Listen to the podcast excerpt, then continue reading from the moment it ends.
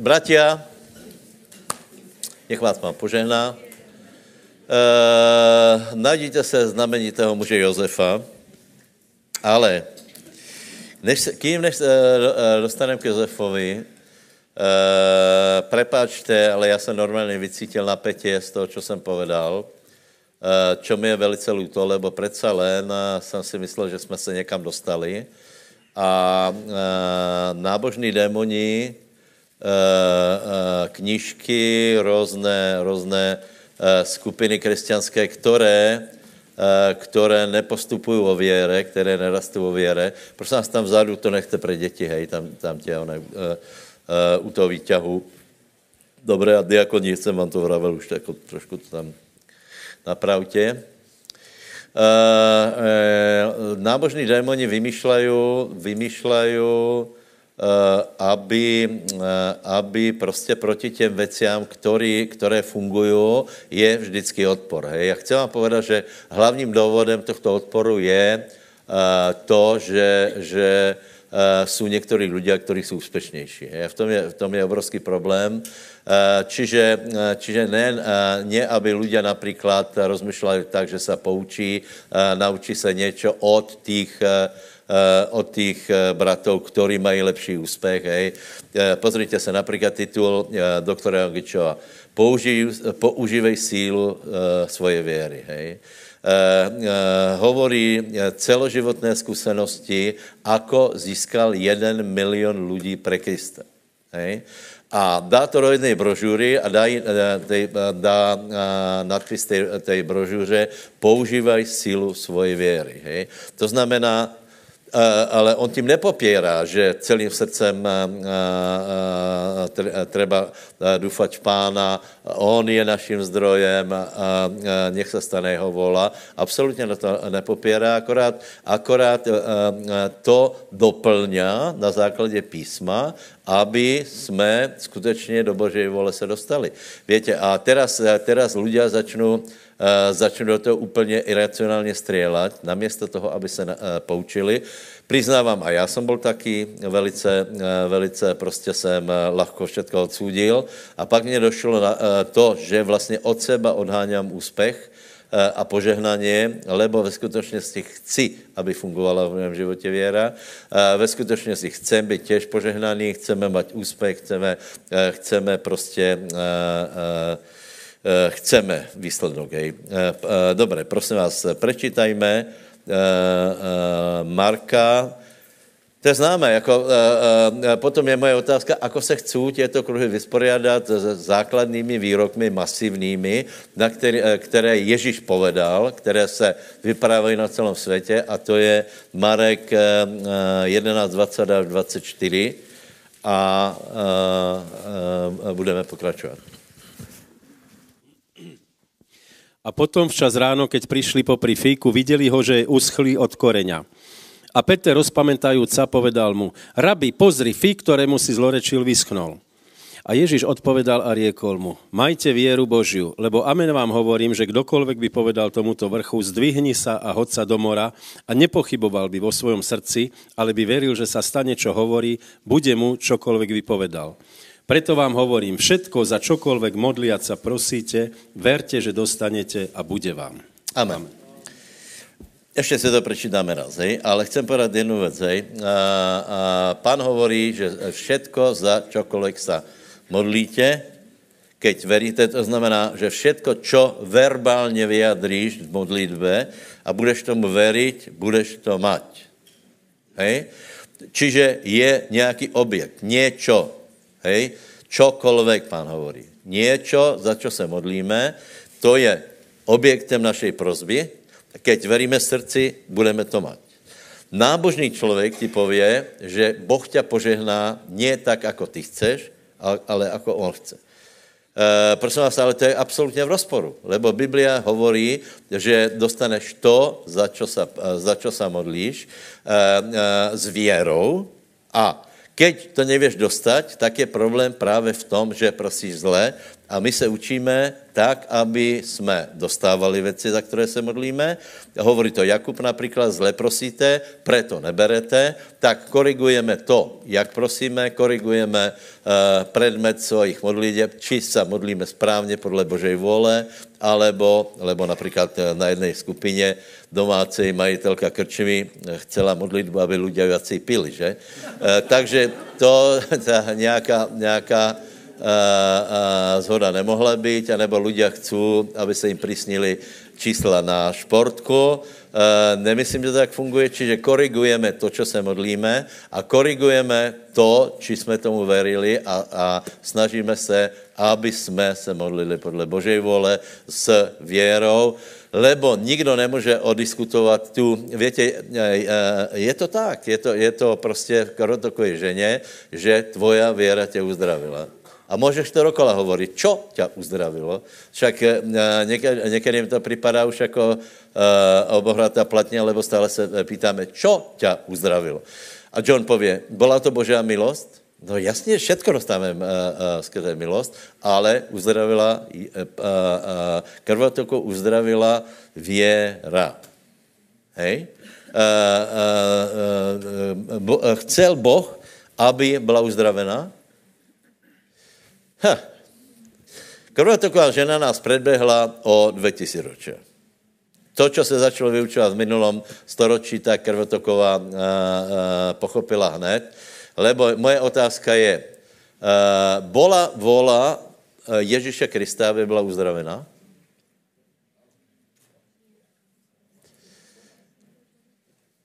Dobre, bolo tam viacero chorých, hej, kolem. Ako je možné, že keď Boh bola Božia vola, aby bola uzdravená, prečo Boh neuzdravil aj iných chorých? To je jedno. A môžeš to hovoriť dokola.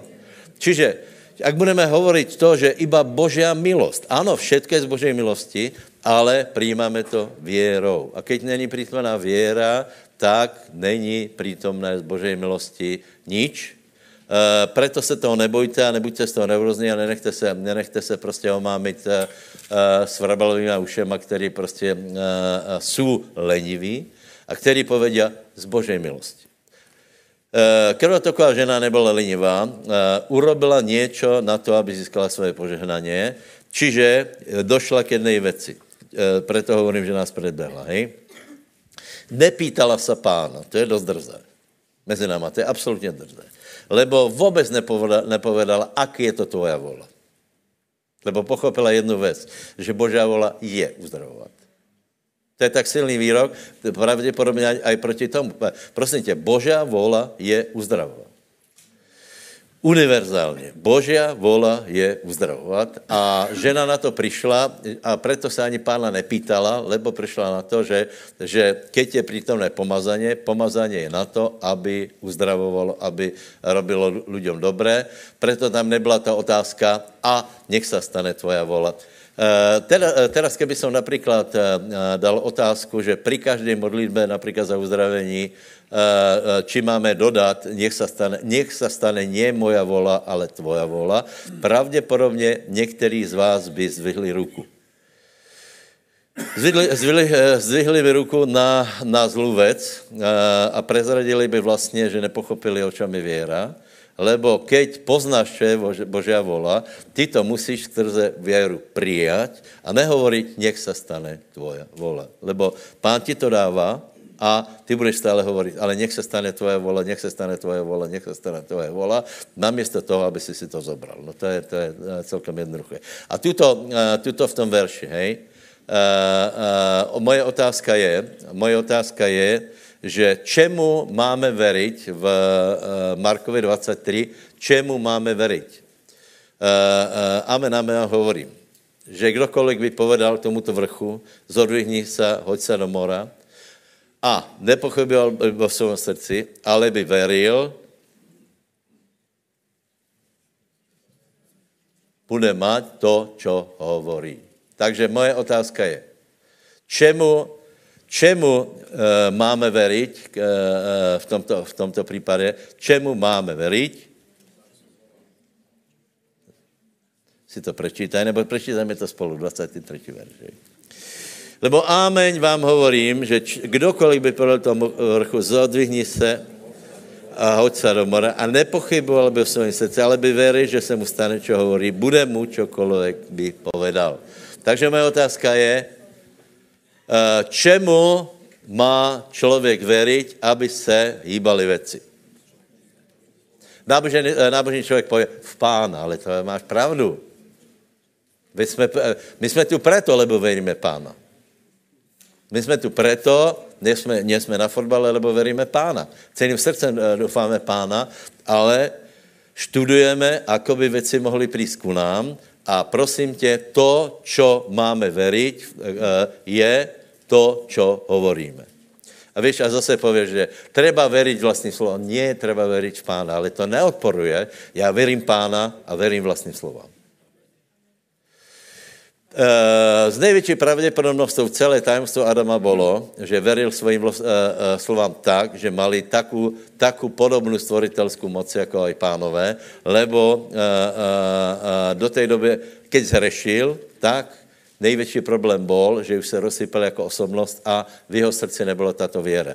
Čiže pán chce, aby jsme byli osobnost, která, keď bude něco hovorit, bude to aj vážne, bude to aj veriť, lebo John povedal jednu vec, že nemôžeš hovoriť niečo iné, ako máš v svojom srdci, inak to nebude fungovať.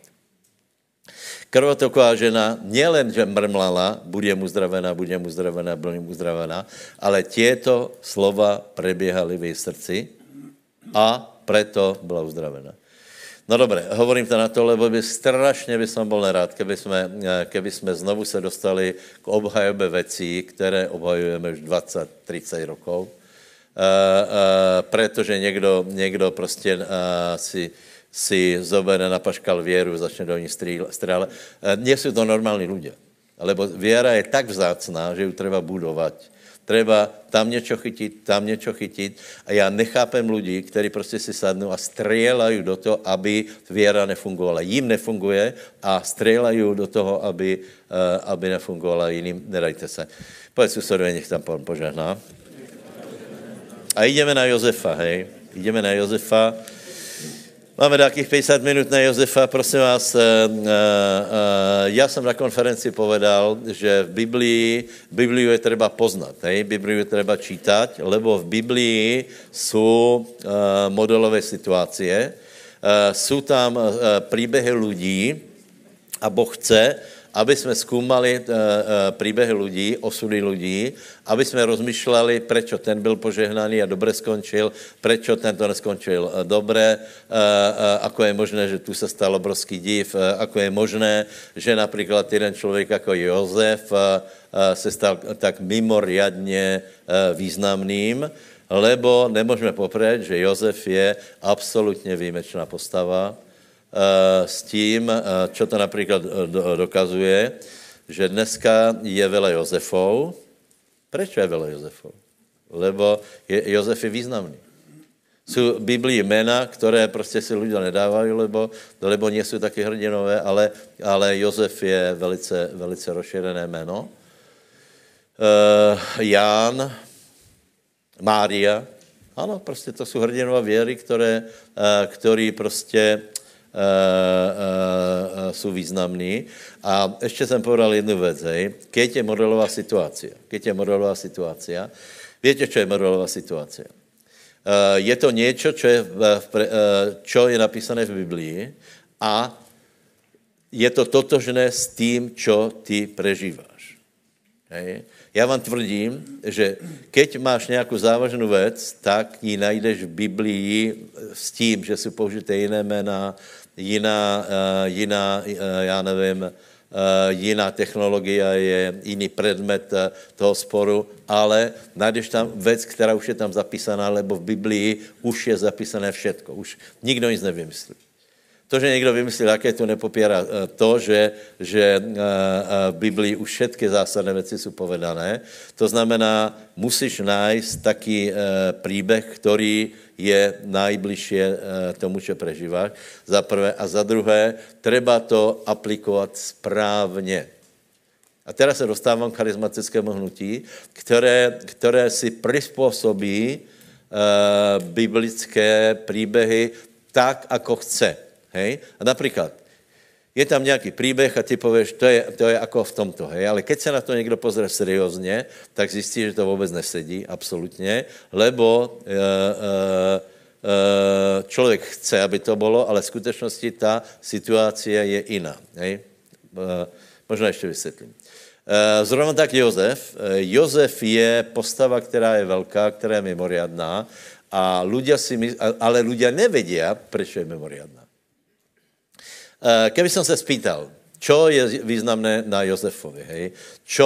Čo ho urobilo veľkým? Pravdepodobne 90% ľudí povie, čo? Že mal sny. Lebo to sa vyučuje. Najviac se vyučuje to, že Jozef mal sny, ale chcem vám povedať, že keby mal iba sny a nerobil to, čo robil celý život, tak by ani žiadne sny nemal. A to, že mal sny, bolo preto, že určitým spôsobom žil, bol vychovaný, bol stabilný, mal určité hodnoty. Do toho prišli sny a stal sa významným bodka. Čiže chcem vyvrátiť to, že niekto chce byť napríklad úspešný ako Jozef a myslí si, že zobere štvrtú dimenziu, urobí si nejaký sen a teraz to bude vyznávať a podobne a nebude to korešpondovať s jeho životom, nebude to fungovať. Hej? Takže pozrieme si na pár vecí s tím, že samozrejme Jozefa nevyložím za pár minút, ale ja chci niektoré veci zbúrať a niektoré postaviť, takže poprosím Dala. Tri verše, prvé tri verše, 37, hej? A Jakob býval v zemi pohostinstva svojho otca v zemi Kanána. Toto sú príbehy Jakobove. Jozef, ktorému bolo 17 rokov, pásol stádo so svojimi bratmi. A on, chlapec, bol so synmi Bilhy a so synmi Zilfy, žien to svojho otca. A Jozef donášal ich zlú povesť ich otcovi. A Izrael miloval Jozefa nad všetkých svojich synov, pretože mu bol synom staroby a pripravil mu sukňu pestrých farieb. Amen. Amen. Takže, bratia, možná vás prekvapím, ale jedno z tajomstva úspešného života Jozefa začalo v mládí a síce mal silnú dušu. Mal silné srdce. Prečo? Lebo otec ho miloval.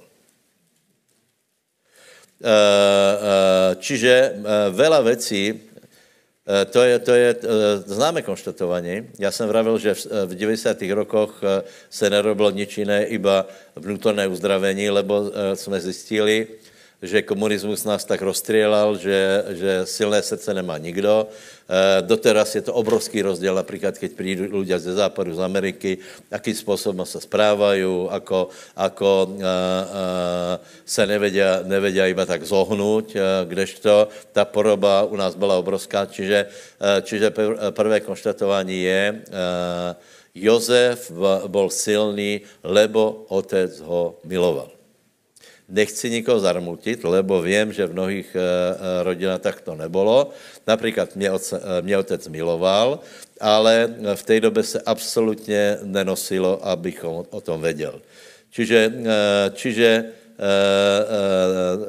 teraz je to iné, prosím vás, s náma sa nemaznali, možná, že sú to takí pamätníci, ja si nepamätám, proste párkrát mňa otec obral, viem, že ma mal rád, lebo chodil do práce, donesl peniaze a tak ďalej, ale ja ako dieťa som si to nepreložil, že tatínek ma má rád, lebo šel do roboty, neprepil ich, ale peniaze donesl, aby som ja mal na školu a tak ďalej.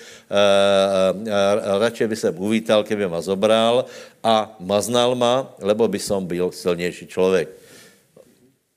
A samozrejme, potom človek, keď má tieto deficity, tak sa z neho stáva taký rebel, burič a tak ďalej a tak ďalej. Takže dve veci, ktoré sú dôležité. Prosím vás, maznajte deti, vychovajte prísne, ale nech vedia, že ich máte rádi. Dobre? Treba privinúť, treba im povedať, mám ťa rád a tak ďalej. A samozrejme treba aj napraviť. Druhá vec je, ak si zle vychovaný, nezoufej, lebo máš otca v nebi a to je všetko. Hej. Čím viac, ja som vravil, že tie tie vnútorné uzdravenia vůbec nenesli ovoce, lebo se v tom ľudia šprtali a čím viac se v tom šprtali a čo bolo, to bolo, tak to se to otváralo a to vůbec není osožné. Vůbec to není osožné, takže treba urobiť pokánie, cítiť sa Božím slovem a veriť, že Boh ma má rád, bodka. Prečo? Lebo za mňa dal svojho syna. Za mňa dal aj za teba. Povedz, Boh ma má rád, lebo za mňa dal svojho syna. Viete, čo hovorí napríklad Biblia? Aj keby otec a matka na tebe zabudli, ja na tebe nezabudnem. Dobre? Haleluja. Povedz, nie som doráňaný, moje srdce je silné a zdravé. Lebo Pán ma miluje. Amen. Čo treba urobiť? Prestať trucovať. Že si z rozdielnej rodiny, že ťa otec, ja neviem, zletí robil. Hodne sa jedná o otca, hej? Je zajímavý, že matka, áno, matka sa tiež vie podpísať na deformáciách, ale hlavne otec. Hej? Lebo podľa Biblie skutečne tá otcovská autorita je veľmi silná. Preto, prosím vás, napríklad v niekterých rodinách, vieš, ako není tam otec, takže veľmi je dôležité. Dobre, není tam otec, ale je tam nejaká mužská autorita. Môže tam byť dedo napríklad. Strýko. A je veľmi dôležité, aby títo zrelí muži hráli rolu v živote malého chlapca. Vážne. Preto vás prosím, aby ste se prihovárali tým chalánom mladým, tým deťom, ako se majú a tak ďalej, lebo oni na tebe pozerajú, no teď si to zober. Taký si obor pre ňo, hej. Můj otec je malý, hej, nebo bol malý, on už zomrel. Byl strašně malý a já jsem viděl obrovské obra, lebo vždy, keď jsem přišel, tak jsem viděl obrovské brucho ze spoda a potom někde v dálce jeho hlavu. Takže treba, aby sme budovali mladých ľudí. Další vec je, že bratia mu závideli, žárlili, možno oprávnenie, možno nie. Hej. Napríklad viete, že aj Peter žárlil na Jána. Ano, jasne, to bolo nevypovedané, lebo po zmrtvých stání se Peter úplně iracionálně spýta. Pán obnovuje vztah s Petrem, lebo 3 razy ho zaprel, to viete. A Peter položí otázku na Jána, s tím to bude čo? Malo, podľa mýho názoru mu to malo byť úplne jedno, ale mal nevyjasnené veci s Jánom, lebo viete, keď bola posledná večera, tak Ján si lahol na hruď pánovu. Peter strašne závidel, podľa mýho názoru strašne závidel a popri tom ešte jedno miesto tam bolo. Ale vedel, že není taký upřímný, taký jednoduchý vzťah, že mezi něma není, ale nebyla to vina pánova. Dobre, čiže žárlil. Potom ještě jednu věc, prosím vás, Jozef donáša, hej, čo je velice zajímavé. Já jsem o tom hovoril o čtvrtok, Jozef na svých bratov donášal zlú povesť, hej. Čo je zlé, keď se vytvorí, dejme tomu, v partii mladých lidí, čo se oceňuje, takto, napríklad na vojne práskač, donášač, žalobník, bolo niečo úplne, niečo na pohordanie, hej? Dobre, ale na čí sme boli strane? Prosím vás, nech sa nevytvorí v církvi, v nejakej skupine, na mládeži, skupina, ktorá robí zle. A je tam táto komunita, že nech sa to nikdo nerozvie. Nech se to pastor nedozvě. A já vám povím jednu věc, nech se to pastor dozvě. Lebo Jozef úplně obyčejně byl pobúrený a hovoril, títo bratia robia zle, nestarej se o ovce, a on přišel domů a vraví, oco, je to úplně zle. A oni byli na něho nahněvaní za to, že otec ho mám rád, a za druhé, že ich zlé skutky vyjavoval. Takže prosím vás, nech není v církvi něco také, že já nevím, ty si práskač, je to iba mezi námi? Nie. Keď je to hriech, tak čo? Hriech treba dát na světlo a urobit z něho pokání a potom můžeme jít ďalej. Kolik si uhlasíte? Vážně. To skoro zničilo niekoľkoročnú prácu napríklad v Menore, lebo sa tam nedávno vytvárala taká skupina, ktorá bola úplne darebná s tím, že jeden druhého by neprezradil ani za nič. Už tam boli veľké sklony k hriechu, aj hriechy, ale nikdo nič nechcel povedať, akorát sme cítili, že to velice smrdí. Teraz sme položili otázku, na čo? Ak chceme hrešiť, poďme do sveta, ale ak chceme, aby Boh bol s náma, treba, aby hriech bol odstranený a nemá cenu ho kryť vôbec. Samozrejme, nemá cenu ani robiť klebety. Treba to podle Biblie, to sa musím naučiť, aký je nejaký problém, podle Biblie ho riešiť. Nie roznášať klebety, ale zobrať jedného človeka, napomenúť, potom svedkov a tak ďalej, hej. Dobre, potom je prosím vás, že Jozef má sny. A teraz ja to úplne umyslne nejako skrátim, lebo chci ukázať, že Jozefov úspech není iba preto, že mal spirituálne schopnosti a vedel vykladať, mal sny a vedel vykladať sny. Iba k tomu poviem to, že človek sny musí mať. Keď človek nemá sny, už není človekom. Človek musí mať plány, zámery, ciele. Človek musí očakávať, lebo keď človek nič neočekáva, jeho život skončil. Keď človek nemá nádej, už je po ňom. Preto vás prosím, aby ste niečo očekávali, mladí, starí, očakávaj. Suseda sa spýtaj, máš sny? On ti povie, mával som, bývávalo, keď som bol mladý, mával som plány, zámery, ciele. Treba mať sny. Nech ti pomôže Yonggi Cho a jeho skvelá brožúra 4. dimenzia. Prosím vás, to je bomba, tá kniha. Samozrejme, aj to je napadané, lebo hovorí o víziách. Viete, ak niekto napadá vízie, tak viete, čo mu treba dať? Tu máš Genesis 30, 31 a vylož mi to. Vylož mi, lebo ja som to nikdy nevedel vyložiť. Viete, čo je tam? Tam je prostě ten príbeh, že ovce sú pásikavé, Jakob lúpe pruty. Na čo to tam bolo? Čo to je za okultismus? Si predstav, že Jakob se dohodl na mzdě, hej, nepravděpodobnej. Lában se strašně těšil, výborně, ťapneme si na to. Dobré, zhoda, modlitba zhody bola. A teraz se stalo, že Lában je úplně prekvapený, lebo proti percentu pravděpodobnosti se pělým kozám rodí flakaté jahněnce. A tie boli kozy. Tie boli... Ovciám, jahněnce. A keď se dohodli jinak, tak zase to fungovalo jinak. To je zajímavé, ne? Já jsem to čítal, no čo to je za okultismus. Jakob zobere nějaké pruty a lúpe to. Čiže ak je někdo proti víziám, nech mi to vyloží. O čem to hovorí? A tam úplně jasně hovorí to, že keď Boh dal sen, víte, že Pán dal viděně, sen, Jakobovi a on viděl, ako to má urobiť. Hej? Že keď pricházali strakatí kozly, tak predne ešte to posilnil a dal tam tie topolové pruty a potom všetci byli prekvapení, že viera funguje aj na materiálny svet, lebo oproti procentu pravděpodobnosti bylo požehnání. Takže, prosím tě, mají vízie, mají sny a samozřejmě potom ještě věci nenáviděli. Teraz poprosím něco z Putifara.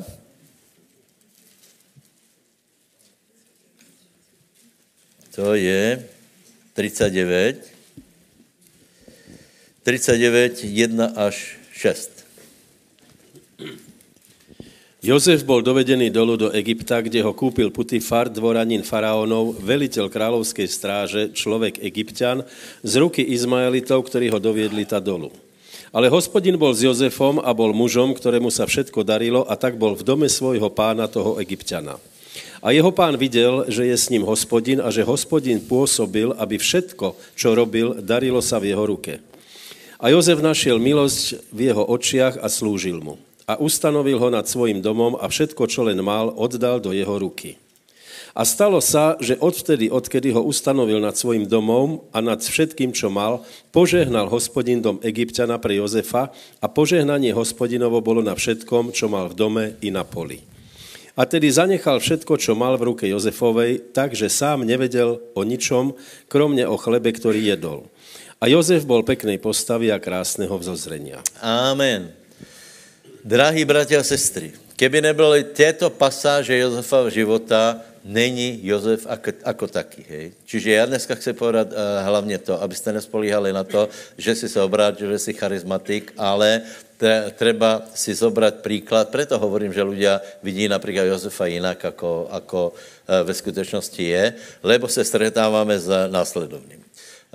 Jozef je predaný, dostává se ako otrok, ako mladý človek, dostává se do cudzého prostredia a teraz... Není frustrovaný, není nihilista, nechce si sáhnout na život, ale normálně žije. Daleko od rodiny, ale normálně žije. A žije jako služobník, kľúčový. Slúžil Putifarovi, slúžil mu dobre, Lukáš 16. kapitola, tam je, že ako prebieha služba, najdeme to veľmi rýchlo. Lukáš 16, 10, to tuším. Takže Jozef začíná slúžiť a Boh ho začíná pozdvihovat, lebo nezabudnite, že na Jozefovi bylo požehnání Abrahámovo, nakolko je Abrahámovým potomkom.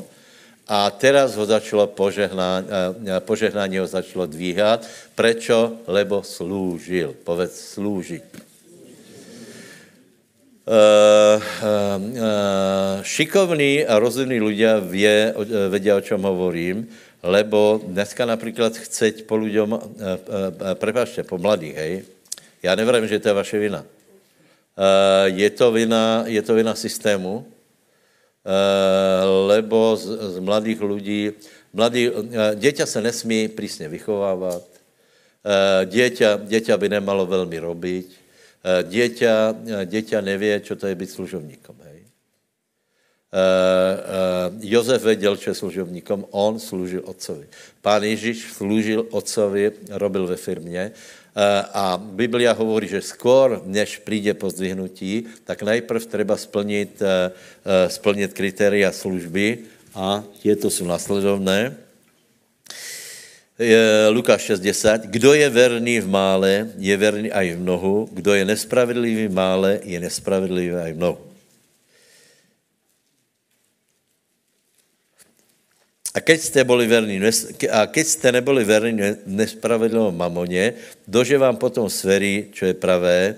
A jestli ste neboli verní v cudzom, kdo vám dá to, čo je vaše. Vidíte to? Čiže sú tam všechny veci. Jozef pracoval nie pre seba, on byl otrok. A tím, že byl otrok, on si mohl povedat, nebudu robiť na Putifara, nech si robí sám, ještě by tam urobil nějakou sabotáž. Nie. Boh na něho pozeral a on robí pre cudzého člověka. Takže Putifar vstupá až tak, že nerobí vůbec nič, iba je. Hej? Iba čo je na stole, jinak se nestaral vůbec na nič, lebo vedel, že to robí Jozef. A Jozef to robil na cudzom. Jozef začal z mála a Jozef začal v obecnom. Takže vás chci vyléčit, že je to iba spirituálna schopnost, lebo Jozef byl šikovný aj v obecnom, normálně vedel věci robiť, normálně vedel, ako věci usporiadať, mal v sebe rozladěnost, mal v sebe hodnot a potom docházíme k tomu, že mal hodnoty, hej. To se dostáváme k Putifarke, kterou nebudeme čítať, lebo každý pozná. Putifarka byla žena, která ho zvádzala mladého muža, normálného, lebo on se potom rozmnožil, zvázala ho brutálně. Mal Jozef túžby, samozřejmě, že mal, ale byl bohabojný. Povedz bohabojnost. Bohabojný. V tom príbehu on hovorí, že se bojí, že to nemůže urobiť, lebo se bojí Boha. Lebo hovorí, já jsem dostal obrovskou důvěru. Všetko může. Jedna věc je vyňatá a sice to si ty. Takže bohabojnosť. Prosím tě, keď není já jsem vravil všetok jednu vec. Keby nebyl tento příběh, nečítáme o Jozefovi, ne že nič, lebo bol v rodokmeni, ale nějak jinak by se vyvíjaly dějiny, lebo fakt si myslíte, že by Boh nechal vyložit faraónovi sny, keby spal s Putifarkou? Kdo si myslí, že hej? Nie. To byla všetko príprava. Jozef slúži nad cudzom. Potom prichází Putifarka a celé, já jsem presvedčený, celé nebo se pozerá, anjeli boží fandia, aby vám bylo jasné, anjeli boží vůbec nerozumejí tej oblasti sexu, lebo oni jsou bezpohlavní, čiže oni nerozumejí žádostivosti, ich to nějak nezajímá. Hej? Ale viděli jednu věc, že to nesmí urobit, lebo je napísané. Hej? Čiže Jozef se osvědčil, prešel zkouškou, už je zase někde vyššie, výsledek toho bol. Aký? Dostává se do jamy. Čiže žádné ještě spirituální věci. Ale v jame je to isté, dostává se do basy. Hej? A v base se odohrává znova, lebo bol silný v srdci, nezahorkol, znova začal sloužit a znova požehnání Abrahamovo ho zdvíhá, tak, že žalárník podobně jako Putifar mu zveruje všetky věci, lebo zjišťuje, že všetko urobí Jozef dobré. Hej. Teraz pricházajú tam dvaja ľudia, čašník a pekár a mají problém a je velice zajímavé, že Jozef jim hovorí, čo jste taky nešťastný. On už tam byl nějaký čas, oni tam byli pár hodin a vraví, čas máte nějakou blbou náladu. Já si myslím, že Jozef mal právo na zlou náladu a nemal zlou náladu, lebo se nezlomil. Povedz susedovi, ak si v pánovi, tak si nezlomný. Lebo jedna obrovská otázka, která se rieši, například, kde máš prach zlomenosti, hej? Každý má někde nějaký prach, hej? A obyčejně si myslíme, že už jsme na prahu a pak jsem počul, člověk veľa vládze, hej, že keď už si myslíš, že nevládzeš, tak ještě veľa vládzeš, hej. Takže Jozef velmi všetko statočně vynikající vládal, odolal pokušení, nekradol Putifarovi, nekradol žalárníkovi, plnil si pekně svoje povinnosti a Boh se na to pozeral a vraví si, chlapče, pricházá tvoja chvíľa. Čo se mu stalo? Zase podvod. Vyložil sen, dobře ho vyložil, jeden odkvícne, jeden bude se vrátit do služby a ten na něho zábudol. Zase 2 roky a už bychom mohli povedat, už je to vela, nie, ještě Jozef vydržel a prosím vás, potom se to stalo, hej, potom se to stalo. Prečo se to stalo? Prečo Boh dal nadprirozené schopnosti do Jozefa? Preto, že našel vhodnou nádobu. A já bych vás poprosil, aby jsme byli taky ľuďma, hej. Lebo fakt si myslet, že pretože ja že mám videnie, že nie je možné prostě žít hodzako, nesloužit, klesat v sexuální oblasti, já nevím, být závislý na látkách nějakých a zároveň si myslet, že bude fungovat věra, je sebaklam. Protože to nefunguje. Sám víš, že to nefunguje. Takže treba být zásadový, čestný, normální člověk, sloužit, žít dobrý životem, bohabojný. Boha, víte, čo je bohabojný? To, že se bojíš Boha, ty to prostě nevěš urobiť. Boh tě dá do nějaké situace, že dejme tomu, můžeš okrást šéfa tak, že nikdo na to nepríde. Neprišli by na to. Ty to neurobíš. A já si myslím, že Boh každého z nás odskúša, anebo dá tvojho nepriateľa do tvojej ruky, takže skutečně záleží na tebe, či se ozve chrupnutí, nebo mu dáš milost, alebo a keď mu dáš milost, víš čo, tak si prešiel skúškou a tvoj život sa dvíha. Chci vás naviesť na to, že Jozef je veľká postava, obrovská postava. Jozef ve svém dôsledku zachránil rodinu, zachránil Egypt, získal dvojnásobný diel v Izraelovi, lebo Manaša a Efraima potom prijal Jakob. Srdce Izraela, napríklad Samária, to sú jeho synovia, to dostali Jozefovi synovia, lebo je obrovská postava a nestal sa tým iba preto, že vedel vyložiť cen, aby bylo jasno. Vedel vyložiť cen, lebo bol taký. Byl spirituální. Napríklad, viete, čo hovoríte asi Ozeáš, že smilstvo a vína šťáva odnímá srdce. Napríklad, ak niekto je v týchto veciach, potom nemá šanci vyložiť sny. Nemá šanci mať správnu intuíciu, vyhodnotiť veci. To sme tu všetko zažili, prosím vás.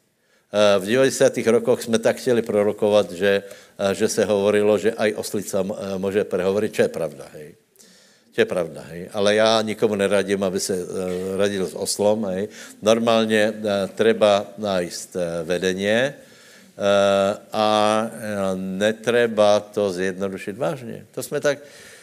Komenský napríklad, viete, absolútne zlyhal, lebo vtedy neboli duchovné dary a existovalo veštenie a on skočil na kněžnu poniaticku a oplec drabík, hej. Nejaký drabík mal videnia, hej. A on byl presvedčený, že Boh môže aj cez takého hlupáka prehovoriť. Nie. On se mýlil, absolútne se mýlil. Zničilo to jednotu bratrsku. Lebo to tak nie je. Lebo Boh, ak chceme, aby nás Boh používal a mali sme René Majsa. Ideš?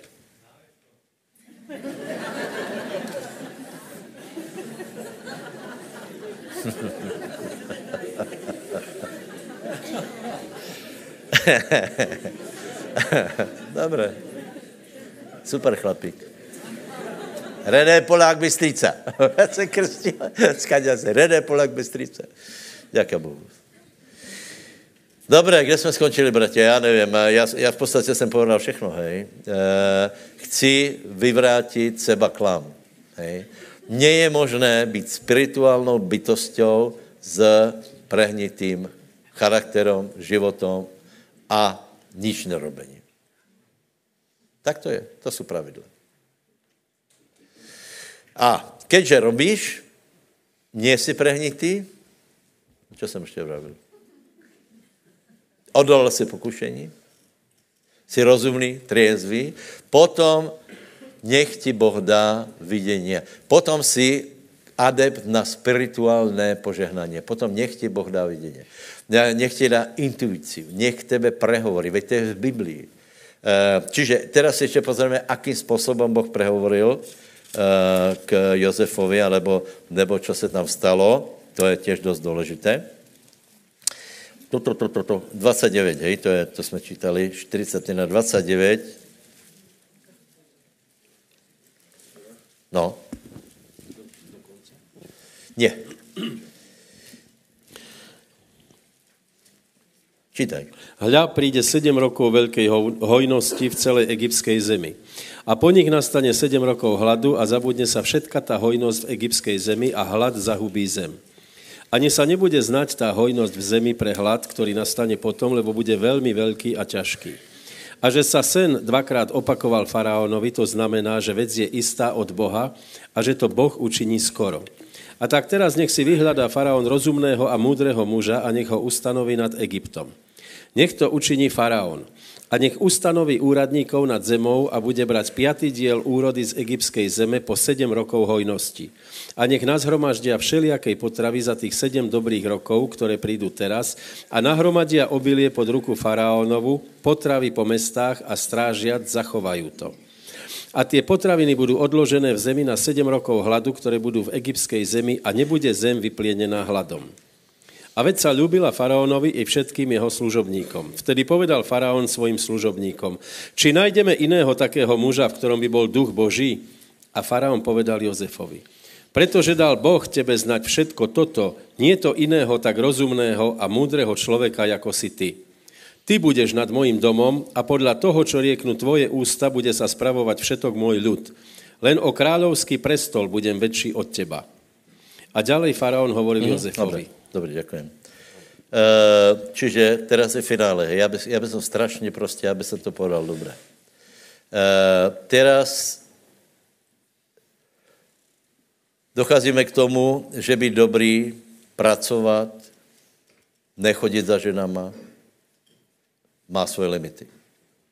Lebo čestný život Jozefov mal taký priebeh, že dostal se do basy, dostal se do otroctva. Čiže nutně potřebujeme pánovu pomoc. Hej? Ale skutečně musíme preukázat určité hodnoty našeho života. Hej? A teraz se stalo to, že Boh ukázal, aký je Jozef schopný faraónovi. Za prvé, dal mu spirituálnu schopnost povedať, čo bude následujúce roky. Bratia, ja myslím, že nepotrebujeme iba sny, lebo my vieme, čo sa bude diať. My máme určité pozri, Biblie je celkom jasne, čo čaká tento svet, čo sa bude diať. Hej? Ešte jednu možná vec. Hej? Ve čtvrtok jsem položil otázku, které duchovné dary fungovaly pri Jozefovi v tomto případě. Víte to?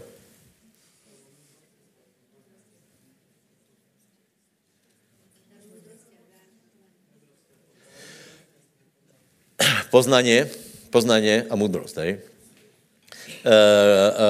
Teraz niektorí nebudete vedieť, lebo ste krátko obrátení, hej. Prosím vás, keď začalo charizmatické hnutie, tak sme zistili, že volačo chýba, hej. Uzdravovanie proroctva, videnia a určité spirituálne veci, napríklad to, čo vidíme u Jozefa, hej. A velice, velice bylo, velký důraz byl na slovu poznaní. Hej. Trénovali jsme se v tom a chcem vám povedat, že jsem v tom celkom dobrý. Hej. Hej. Akorát jsem nevěděl výsledky toho, že něco vím. Například, víte, to bylo úplně běžné, že někdo k někomu přišel a vraví: pán mi ukázal, že prežíváš to a to. Hej? A byla to pravda. Byla to pravda. Ale prosím vás, nikdo nevěděl, co s tím. A nejhorší na tom bylo, že charizmatické hnutí se uspokojilo v tím, že někdo něco prežil a byla to pravda. Fíha. Povím vám příklad. Jeden chlapík hovorí, že keď sa modlí, tak ho naťahuje mu takto ústa. Mne to bolo strašne směšné, že keď sa modlí, že takto, že pán mu takto naťahuje ústa a mne napadlo nič iné, tak vravím: člověče, neklamal si. A on byl uveličený z toho, ako to funguje, aký já jsem boží prorok. To byl taký člověk, kde se dalo předpokládat, že klame, hej. Tak já jsem prostě neklamal si. A teraz, abyste pochopili, o čem hovorím. Výsledok nebyl, že on by chtěl přestat klamat. On byl uveličený z toho, ako to funguje, ty duchovné dary. Tak jsme nějako žili. Čiže, čo tím chcem povedať? To, že něco víme, to, že na něčo... A preto já jsem potom s těma slovami poznání trochu jsme to nechali. Podle mojho názoru je daleko lepšie, keď s někým rozpráváš. Boh ti dá slovo poznání. Ty mu nepověš, že pán mi ukázal, že máš v skříni špagát a chceš ho použít. Může ti ukázat takovou věc, ale ty mu to nepověš. Ty začneš hovorit o smyslu života, dovedeš ho k pánovi a ten člověk se obrátí, bez toho, že si povedal něco také, že pán mi ukazuje. Toho jsme byli plní. Prostě keď někdo nepřišel k někomu, že pán mi ukazuje, tak to prostě nebyl dostatečně duchovní člověk. Problém byl ten, že čo s tým. Čiže vrátím se k příběhu. Hej. Boh ukázal Jozefovi, čo se bude dělat. Chcem povedať, že Jozef byl absolutně jistý. 7 rokov bude úroda, 7 rokov bude hlad. Je to tuty. A teraz celý Egypt postavil na hlavu, lebo vraví, treba všetko zmeniť, lebo bude 7 rokov úroda, 7 rokov bude hlad. Keby se mýlil, tak už se ani doba se nedostane. Prostě tak se ho zbaví a on si toho byl úplně jistý. A potom, teraz všetci pozerali a byli to jiné hlavy, vám chci povedať. Boli tam vešci a velice schopní lidi, víte, Jambres. A teraz počuli a cítili, že to, čo povedal Jozef, je pravda. A potom položil otázku faraón, a čo s tým? Čo s tím máme robiť? Čo s tím budeme robiť? Jozef povedal hned, úplne zajímavú vec, a vraví, treba šetriť, pripraviť sa a potom prežijeme. Nikdo z tých, čo tam bol, nič také nepovedal, takže čo tým chcem povedať? Že slovo poznání bez múdrosti je, ne že na nič, ale je to málo. Takže končím asi tým, bratia, veľmi vás si pozvúdiť, aby ste oceňovali múdrost. Múdrost. Keď si zobereš príslovia, tak budeš čítať múdrost, múdrost, kúp si múdrost. Vzdelávaj se. Čítaj. Kúp si múdrost, kúp si knížky. Čítaj, investuj do toho čas. Vážně, jinak to nejde absolutně. Oceňuj múdrost. Lebo keď v tebe bude... Takto. To, že budeš čítat knížky, ještě neznamená, že budeš múdrý, jak jasné, hej? Čo to je múdrost? Múdrost definujeme jako dar od Boha. Toto nebyla zásluha Jozefa, hej? Dar od Boha. A ten dar od Boha nám pomůže najlepšie, lepšie jako ostatní, použít to, čo máme, aby jsme se dostali ďalej. Povedzme to spolu, hej?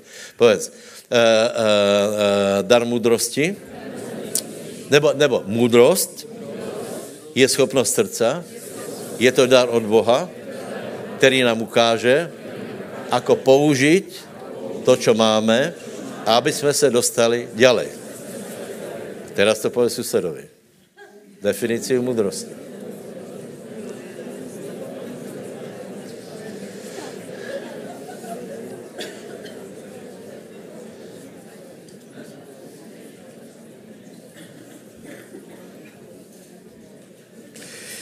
Takže, přátelé, niekoľko věcí, dobre, čiže ja som povedal, že múdrosť vie niečo použiť, hej? Môžeme povedať, dejme tomu, že kvalita kytary není rozhodující, nebo není hlavní faktor pre to, či někdo zahrá úžasně, alebo nie, hej? Ale je to nějaký faktor. Čiže musí být fenomenální hráč, hej? A čím má lepšiu kytaru, tím je to lepší. Čiže múdrosť volačo vie použiť. Hej? Použije znalosti. Preto vám radím, čítajte, lebo svet prestal čítať. A podľa mňa blbne. A ja? Hej, ja som zistil, že som prestal čítať. Nie. Víš, na čo som sa vyhovoril? Že som nemal brýle, človeče. Tak mne Dalibor mi kúpil asi 7 mery.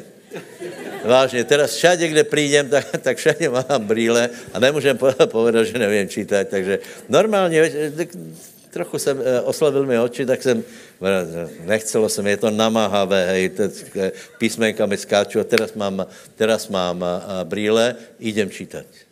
Dobre, čítaj. Kurzy, prosím vás, kurzy.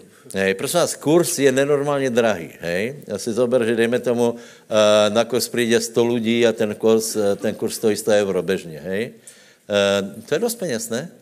A ti někdo si povie, joj, nejdem, někdo zbohatne na mě. Nie, Biblia hovorí, kup si múdrost, lebo na tom kurze se dozvieš věci, na které bys nikdy neprišiel. Miro, je tak? Napríklad byl kurz o tom, čo se nesmí hovoriť, o čom bol. Ja som byl asi do polovičky, kým neprišla prax, tak iba teóriu. A zistil som, že aké to je proste, aké to je logické, ak to mají pekne A, B, C, D, hej, proste bol seminár, hej. a dozvěděl jsem se to, co by jsem nikdy se nedozvěděl. Škola, prosím vás. Škola je prostě dobrá, choďte do školy. Hej? Takže škola pokračuje. Múdrosť vie použiť všetko, skúsenosti, znalosti, financie, niečo máš, aby si sa dostal dopredu. Každý z nás niečo má, aby sme to použili a dostali sa ďalej. Keď niekto není múdrý, má toho veľa, ale nedostane sa ďalej. Keď je niekto múdrý, má málo a používáte, dostane se ďalej. Takže nech príklad Jozefa je pre nás úplne fantastický. Ešte možná jednu vec poviem, akým spôsobom zachránil Jozef Egypt. Teraz mnozí nebudete súhlasiť, toto je úplne necharizmatické, prísnou finančnou disciplínou. Byla úroda, jistě, že se to někomu nepáčilo, bral 20, nekompromisně, nelutostně bral 20%. Potom velmi málo pušťal. Já jsem vám pravil, že například ty filmy, čo vidíme v televizi, to vůbec není pravda, lebo tam chodili národy. Tam nebylo, že tam bylo 50 lidí v radě, tam chodili národy, prostě to bylo obrovská mašinérie, národy byly zachráněné skrze Egypt, úroda prostě byla obrovská a Jozef pomalu uvolňoval, disciplínovaně. Čiže najprv zhromáždil a potom pomalu utrácal. Ještě jinak to povím, veľa našetril a pomalu utrácal. Ještě to povím, veľa šetril a málo míňal. No a to je jedno velké tajemstvo, lebo já jsem prehlásil, že ak někdo nevie šetriť, tak nevím, či z něho někdy něco bude. Pokud neskrotíš svůj vlastní finanční tok, nevím, či, potom nestačí se pomodlit, musíš mít disciplínu a moudrost, urobit to tak. Ako je možné, že například staré mamy vedia z dôchodku 400 € ušetriť a mladí nevedia, lebo mladí mají požičky? Chápete? Já hovorím o úspěchu Jozefa, sorry. Keď prídeš do banky a pýtáš úver, tak se tě spýtají jednoduchou věc, koľko máš ty? Je to úplně logické, hej. Například Benny je múdrý, lebo najprv chtěl foťák a už vie, koľko stojí foťáček a potom vraví, že nie, že by chtěl takovou jinou maličkost a sice bicykel. No tak na ně pozeral, že foťáček stojí 70, bicykel 170 a mne to napadlo. A pak mu vravím, že nie, ty budeš participovat. Čiže já jsem banka, já do tebe vložím tolko, kolko ty našetríš. No šetrí, super. Takže treba sám sebe učit aj učit ľudí, nežít na dluh, lebo to není múdrost, absolutně. Treba, samozřejmě, že potom si bereme hypotéky, bereme si peníze od banky na to, aby jsme vedeli něco urobiť. Pravděpodobně zobereme peníze i na kaviareň, lebo cílem naše je nielen prenájem kaviareň, ale nějaký objekt. Čiže všetko se dá urobiť, ale treba být rozumný, treba v tom být disciplinovaný. Nevím, či jsem vám neskazil s Jozefom, lebo či jsem vám neskazil náladu, ale tak to je. Lebo ľudia si myslí, že stačí Jozefovi se něco prisnilo, potom vedel vyložit, potom seděl v base, nič nerobil a jednoho dne pán si na něho vzpomenul a stal se druhým po faraónovi. Seriózně, keď se na to pozrieš, tak to nebolo. Jozef bol pracovitý, byl systematicky pracovitý, pracoval na cudzom, byl čestný, až tak čestný, že donášel na bratov. To nebyl proto, že byl práskač, on byl tak čestný, neznášal zlo, neznášal krivdu, neznášal, že se otcovi ubližuje, proto žaloval. Bol spirituální, bol bohabojný, lebo nevedel urobiť to s Putifarkou. Přátelé, nikdo by se o tom asi nedozvěděl. Dozvedeli se to právě proto, že nechtěl se s ní vyspat. Kdyby se s ní vyspal, tak asi to prejde, ale nemáme příběhy o Jozefovi, to je na tuty. Hej. Čiže lepší je, keď odoláš pokušení tam, kde tě nikdo nevidí, odoláš pokušení, ale Boh tě vidí a Boh tě pozdvihne, Boh tě požehná. Haleluja. Amen. Jozef je obrovská postava, stal se záchrancem, ještě možná poslední myšlenka, potom přišli bratia, hej, toto je strašně zajímavé čítanie, až si ti urobí hrča v hrdle, hej, lebo normálně to prežívá s Jozefom, ako se nechce dát vyjavit a potom ide a brečí, reve a zase se vrátí, jakože se nic neděje a teraz se vyrovnává, pozeral se na tých svojich bratov, ktorí ho hážu do jamy a teraz im má pomoct. Takže posledná myšlenka, prosím tě, keď tě Boh pozdvihne, nepomsti se svojim nepriateľom. To je jednoduché. Budeš mať možnosť veľakrát. Hej? Niekto ti ublížil, Boh ho dá do tvojej ruky, do tvojej hrsti, ty sa nepomstí. A Jozef správne vyhodnotil jednu vec, že toto bola všetko Božia ruka. Ja vás, dokonce keď Jakob zomrel, oni mali strach, že teraz sa im pomstí. On vraví, že nie, toto je Božia ruka, lebo mne poslal Boh, toto všetko urobil se mnou, túto ťažkú školu, ťažkú mezi námi. Napríklad, keď menoval synov, tak vraví, že Boh mi dal zabudnúť na trápenie. To znamená, že trápení mal dosť. Hej. Ale nakonec se stal veľmi, veľmi významným človekom a vraví, že to bola Božia ruka, aby nás všetky zachránil. Čiže zachránila se rodina, zachránil se kmeň, zachránil se celý Egypt. Doteraz se o Jozefe hovorí, takže berme z toho ponaučenie a prajem vám, aby jsme mali taký úspěch jako Jozef, anebo podobný, to znamená, aby jsme zažili pozdvihnutí, aby jsme mali dobrý charakter, aby jsme vedeli věci robiť správně, bohabojne a do toho dostávali inšpiráciu od Boha s tím, posledná myšlenka, že najväčší hodnota je múdrosť. Najmenej cenená. Ja ti poviem, že ja som ešte na charizmatickom hnutí, okrem Šándora, ja som nikde nepočul hovoriť o múdrosti, absolútne. Absolutně. Dokola se hovorilo o prorokování, o tom, že prostě ty volačo ze sebe vydáš a teraz čo? No tak si prorokoval. No a čo s tým? Ale výsledok je kde? Takže múdrost je najlepší do všetkého. Buďte múdrí, buďte zdržanliví, buďte vytrvalí, buďte čestní, keď príde pokušení, viďte, že Boh je hore. Keď budeš se moct pomstit nepriateľom, víc, že Boh je hore a neurob to a Pán tě pozdvihne a požehná. Haleluja. Amen. Amen. Haleluja, haleluja. Poďme sa modliť. Haleluja.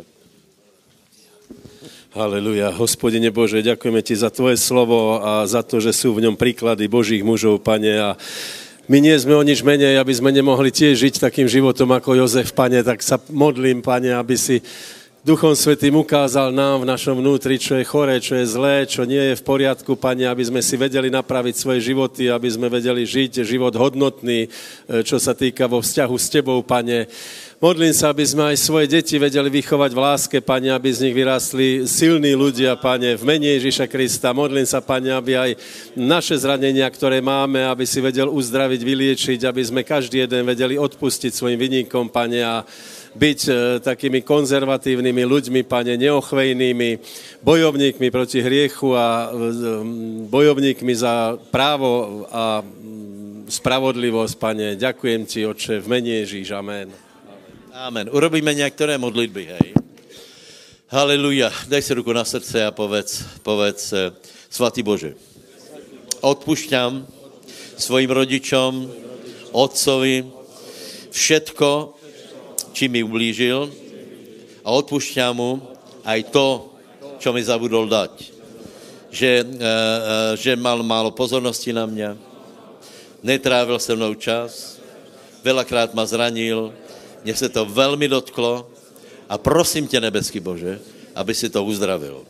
Já mu odpúšťam mame, odpúšťam súrodencom, lebo ja mám Pána, ktorý ma má rád. Ja sa cítim Božou láskou. Boh ma má rád a mám aj ľudí, ktorí ma majú radi. Nebudú sa obracať dozadu, nebudú pozerať na svoje deficity, na svoji výchovu, nebudú zahorknutí, ale láska Božia ma uzdravuje. Ďaká Pánovi. Dneska sa rozhodujem byť čestným človekom, služobníkom, pracovať v malom, vytrvalo, na cudzom, pracovať dobre, s láskou, lebo Boh všetko vidí. A vo svojom čase Boh ma pozdvihne. Tak, jak Jozefa. Svojím časom. Božia ruka ma pozdvihne, Pán uvidí krivdy, které se mi staly a všetko vynahradí. Vynahradí mi roky, které zožrala kobylka. Všetko mi vynahradí. Moje duše bude nasytěná. Moje srdce bude pokojné, lebo Boh ma miluje. Já se nenechám pokrivit, nebudu robit zle, ani nebudu bez nádeje, ani nebudu zahorknutý, lebo já jsem člověk nádeje. Já mám sny, já mám vízie, já mám budoucnost, já mám velkou budoucnost, já mám velké plány, já mám velké cíle a te se naplní. Děkuji Bohu. A já počkám a Pán má pozdvihne. Haleluja. Zodvihni ruky, chval Pána. Haleluja.